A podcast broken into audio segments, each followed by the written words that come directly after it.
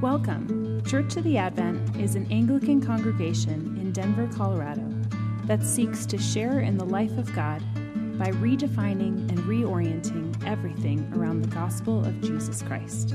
We hope you are challenged, encouraged, and moved closer toward the gospel by this week's message. I've had this overwhelming feeling at times sitting where you guys are sitting in the pews for last several Sundays of how deeply each of you is loved by God. Like literally this sense in my heart that is so strong that like I have to get up and walk around because I'm so excited about the love of God that is just pouring out. And I think it can be really scary to open yourself up to love like that. Because if you do, maybe you're afraid it'll change everything. And you're right. When we open ourselves up to the love of God, we open ourselves up to the great reversal of everything changing, of all of our priorities being totally different from what they were before. And as I was thinking about this passage, this very familiar parable that I think some of us are sort of like, oh, we have to go through that parable again.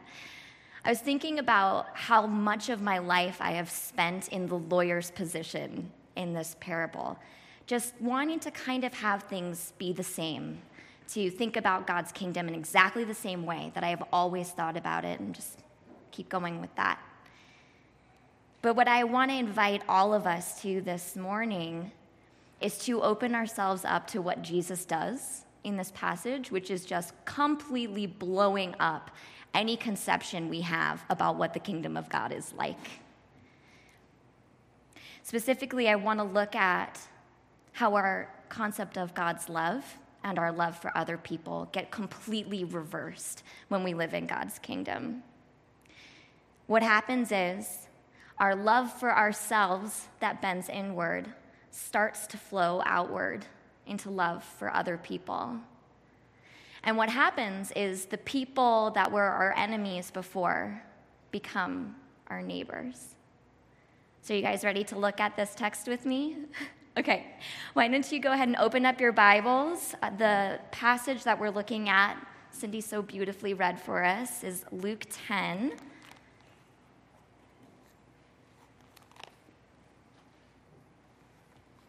Starting in verse 25. Okay, so let's start with that first reversal that I was talking about. What can turn our love for ourselves into love for other people? Let's take a look at how Luke sets the scene here with the lawyer. And behold, a lawyer stood up to put him, Jesus, to the test, saying, Teacher, what shall I do to inherit eternal life? Right out of the gate, we notice that the lawyer is interested in one thing, and that's himself. what shall I do to inherit the kingdom of God? Or what shall I do to inherit eternal life? He is interested in his own future good that he thinks that he can earn by something that he does. Now, Luke really assists. Luke is like the master of asides if you read his gospel, and he gives us a really great aside right here in exposing the source of the lawyer's questioning. He says, The lawyer asked Jesus this in order to put him to the test, which begs the question what exactly is being tested here? Klyne Snodgrass, and I'll just give you a second to relish in that name, Klyne Snodgrass. He wrote um, a really wonderful, huge compendium about the parables and interpreting them called Stories with Intent. And in that uh, book, he says that the lawyer is questioning Jesus' theology, specifically his theology around interpreting the law. So, Levitical law and an orthodox interpretation of a Levitical law at that time mandated separation from things that are unclean. And if you separated yourself from things and people that were unclean, you could earn God's favor. So give the sick some space, give sinners some space, and then you will be worthy of being with God. He can be near you. You'll be holy like him because you've been separated. That's not at all what Jesus was doing, right, in his ministry. He went to the sick, he went to sinners, he went to their houses, he ate with them, he touched them, he got very close to them. And so we can sense in the lawyer's question here an intention of dismissing Jesus' theology, testing and dismissing Jesus' theology, so that he can reject any claim that it has on him. Like he can say to Jesus, your reading of the law is not really orthodox or correct, and so therefore I don't have to do what you say and I don't have to behave the way that you behave. Of course, Jesus does not take the bait with this question, does he? He never does. He, he goes ahead and he bends that questioning back on the lawyer. He says, What's written in the law? How do you read it? You know, this is a matter of interpretation. Since you're such an expert, right, a lawyer, an expert in the law, why don't you tell me what you think it says? And what kind of answer does the lawyer give? It reads to me like the perfect standardized test response, right? It's just a clean restatement of Leviticus and Deuteronomy. There's no opinion in it. He's just saying, you know, you shall love the Lord your God with all your heart and with all your soul, with all your strength and all your mind and your neighbor as yourself. Pay very close attention to Jesus' response to the lawyer. You have answered correctly. Do this and you will live. That word correctly in the Greek is orthos, which will probably sound really familiar to us. It's the same word that turned later into orthodoxy. Orthos, orthos, correct, doxy, doxa, opinion. So this lawyer has given the most correct answer, right? Ding, ding, ding, like he has answered his own test that he put before Jesus in the most right possible way that he could have. And so we get this sense that he understands the letter of the law, he comprehends what the letter of the law is. But Jesus' response leaves us thinking that maybe Jesus doesn't think he understands the spirit of the law. He doesn't understand the law in his heart. I've been haunted by this word orthos. When I was reading for this sermon, I couldn't help comparing this passage to another one from the Gospels about what it means to understand love for other people and what it looks like to live it out. I think if there's any opposite in Scripture of the lawyer in this passage, it's got to be Mary, um, Martha's sister, who we're going to learn about a little bit more next week. You'll remember Mary. She was the one who the disciples and Jesus were having a dinner party, and she crashes the dinner party, and she comes in, she pours all this fragrant oil on Jesus' head. And then the disciples are all in a tizzy because, and they point out very correctly, very piously, she should have used that money to help the poor and not just waste it all on Jesus, right? And then what's Jesus' response to Mary? He rebukes the disciples' uptight morality. Leave her alone, he says. What she's done to me is beautiful. Beautiful. Not orthos, right? See the difference between those two words. Beautiful. Beautiful here is kalos in the Greek. It means right, fitting, and lovely. In other contexts in the Gospels, it's used to describe the beautiful, lovely, ripe fruit that grows out of a person's soul when they are rooted in the abundant life of God. So, note the contrast in these two figures. We've got the lawyer who's armed with his impeccable knowledge of the law that utterly fails to touch his heart or change anything in his behavior. behavior. In fact, he's using the law to draw boundaries about who he has to love, right? So he's using it for its opposite intent. Keeps that law just coldly locked away in his brain.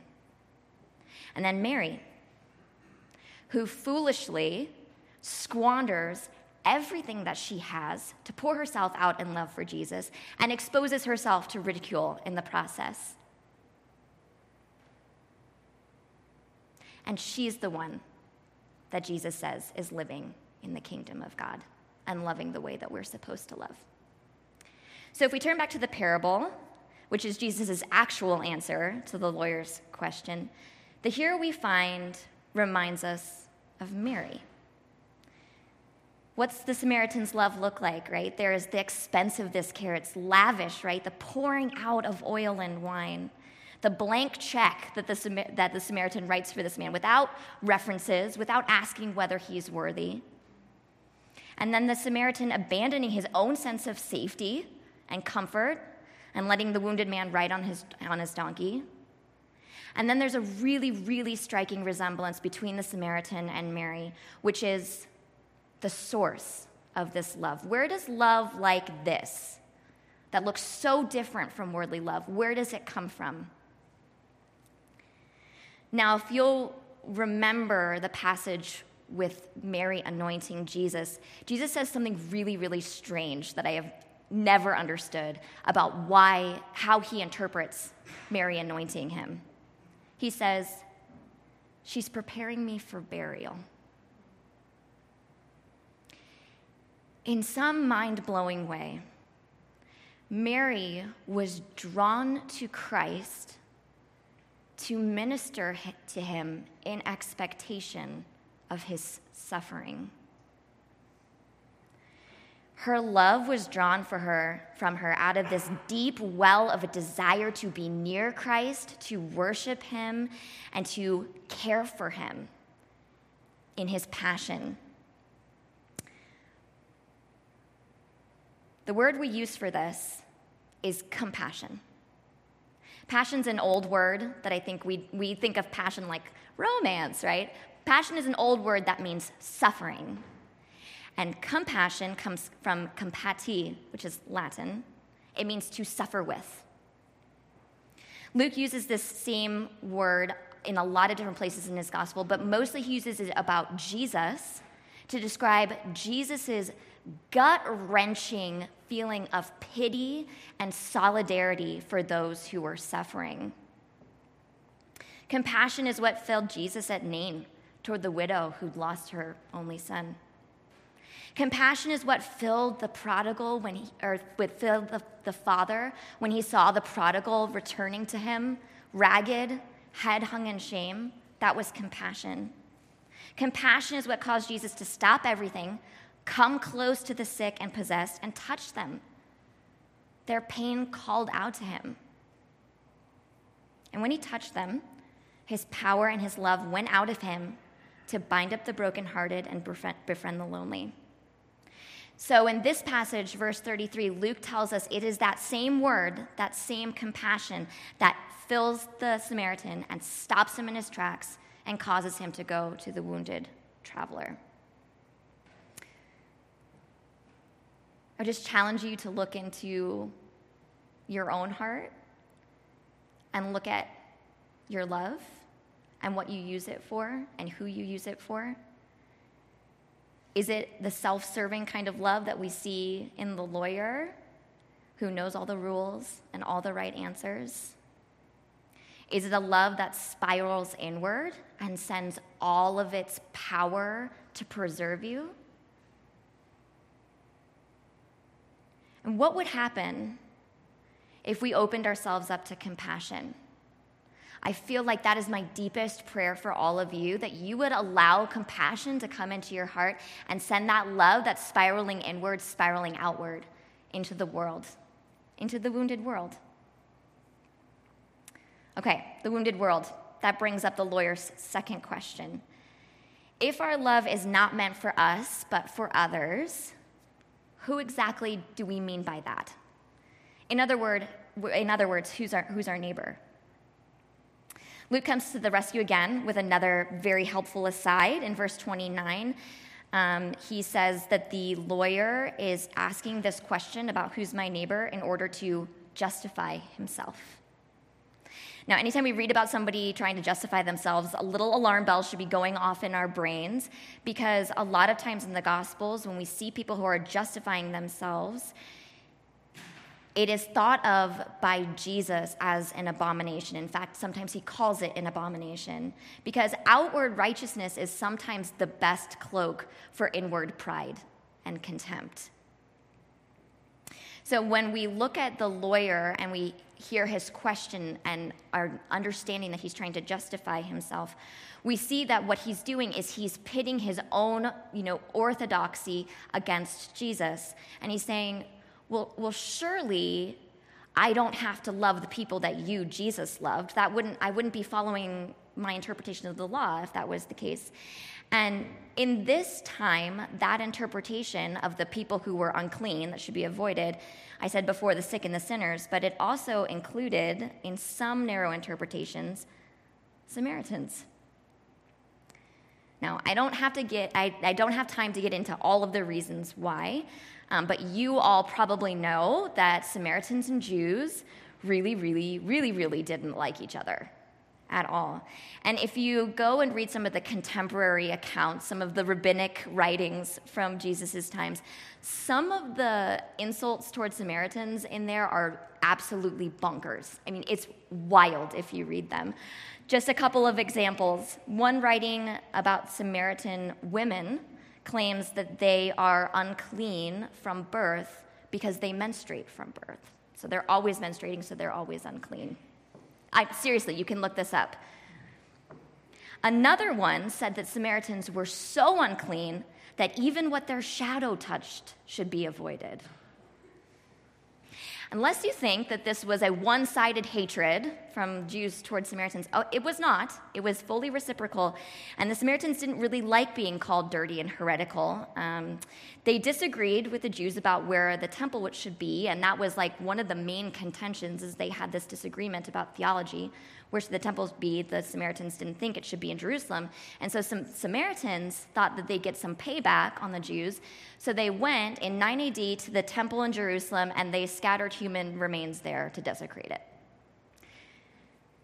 So, these are people who don't like each other. Suffice it to say, they were locked in a battle of escalating pranks and insults. And I could go on and on with examples, but if you log into Facebook and see what Democrats and Republicans say about each other, you get a pretty good idea.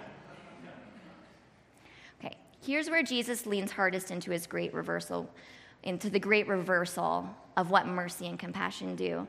In his parable, he has two people who should be the moral hero, right? Two Jews. He's got a priest and he's got a Levite, but neither of them are. They're both outwardly righteous, but they completely fail to act on their convictions. The hero is actually the Samaritan. Why were these two men who were outwardly righteous so unrighteous in their actions? Scholars have sort of looked through this, made different interpretations. Why didn't they stop? Why didn't they help this man who had been waylaid? Uh, maybe they were just cowards. They were afraid of being attacked themselves. You know, maybe the robbers were still about.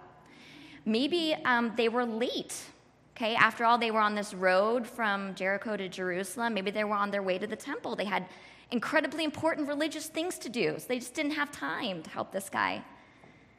Couldn't be bothered to stop. Or maybe, just maybe, the priest and the Levite were actually trying to be holy.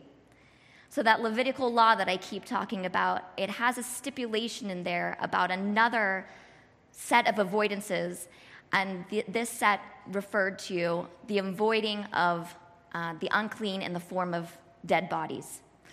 So maybe they thought that he was dead, and so they needed to give him some distance. And actually, the prescribed distance um, from a corpse is, and I'm not making this up, four cubits or six feet. So we all know how wide that is. Um, so they're trying to be holy, avoiding the corpse.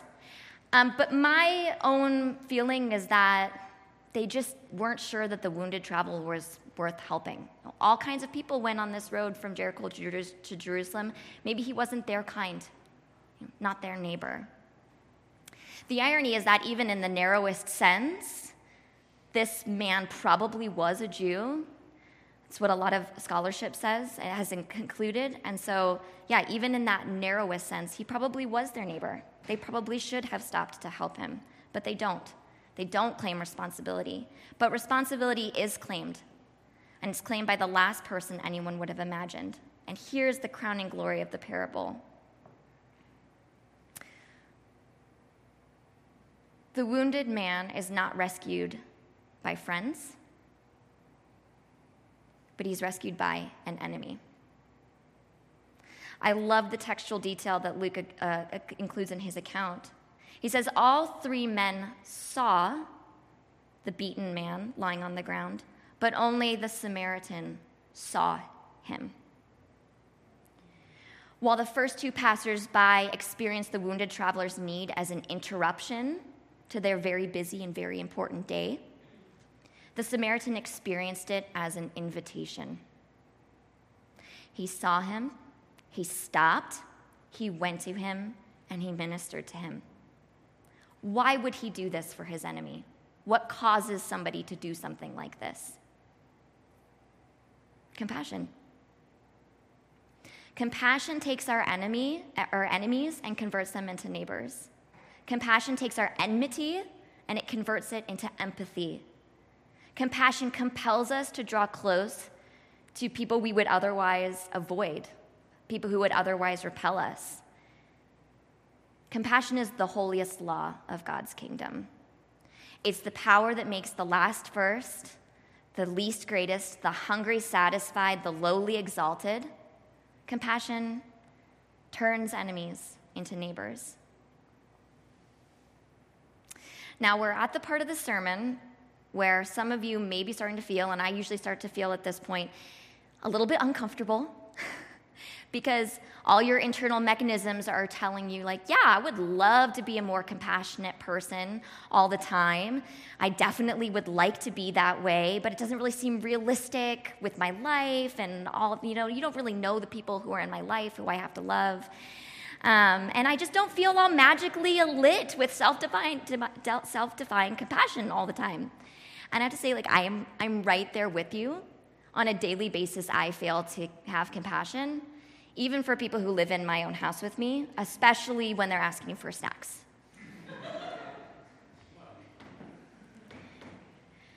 I just want to urge you to stop thinking about compassion as something that you have to manufacture from within yourself and invite you instead to look to Jesus, to look to his example. Just open your eyes, like the Samaritan on the road, open your eyes and just really look to him. I think a lot of us, when we read the parable of the Good Samaritan, if we're reading it allegorically, that is, every figure has a one to one correspondence with some spiritual reality. We, we look at the, the parable and we see Jesus in the Good Samaritan. You know, just impossibly good and patient and kind. And it's not wrong to see him there, and Jesus is all of those things.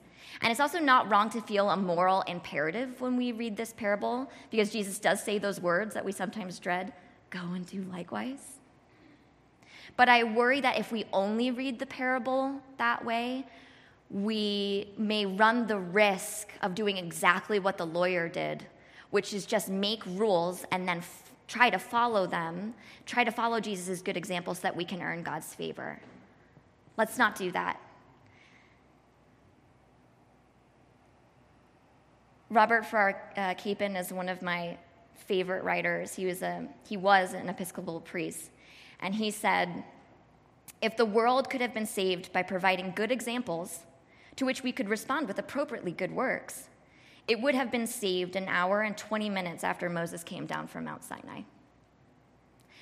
But it wasn't saved then, because we're not saved by having good examples and following good examples. We were only saved when God felt compassion for us and wanted to come near to us. When Jesus turned the entire universe upside down by changing the wine of his Godhead into the water of ordinary humans. When he abandoned his heavenly throne to hang on a criminal's cross. This is why when I read this, when I read this parable, I see Jesus not just in the Good Samaritan, but also in the wounded traveler. I see him in the man robbed of everything that he had, beaten, stripped, left for dead. I see Jesus in the man made so low that he had to be ministered to with oil and wine by people who used to be his enemies. I see them, him in the man who was ignored by the religious leaders who were supposed to look for his coming. I see Jesus' choice to take on our weakness and our leastness, our lastness, our lostness, all for the sake of love. And so when I read the parable of the Good Samaritan, I read it as nothing less than an invitation to join Jesus down there in the pit of his passion. This is an invitation to more than just changing, you know, tweaking your behavior, changing a little something here or there to try and earn God's favor and fulfill the law on your own. You can't do that. What you can do is you can come to Jesus, you can die with him, and you can be raised by his power. And if we're raised with him, and if we really live through him, really live that eternal life through him, We'll be living inside that abundant, foolish, extravagant love of God. And that's the love that sets us free, free to stop testing God and justifying ourselves, but just free to receive and then to give compassion to others. Pray with me.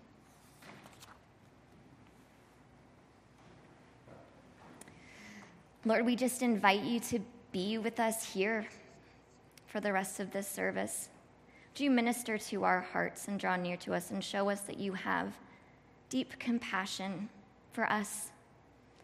And would the perception of that compassion unlock in us a desire to go to others and serve them and love them in the way that, in the way that you did? We love you. Amen. Thanks for listening. We encourage you to take a moment to reflect on what God might be saying to you through what you just heard. For questions, additional information, and resources, please visit adventdenver.com.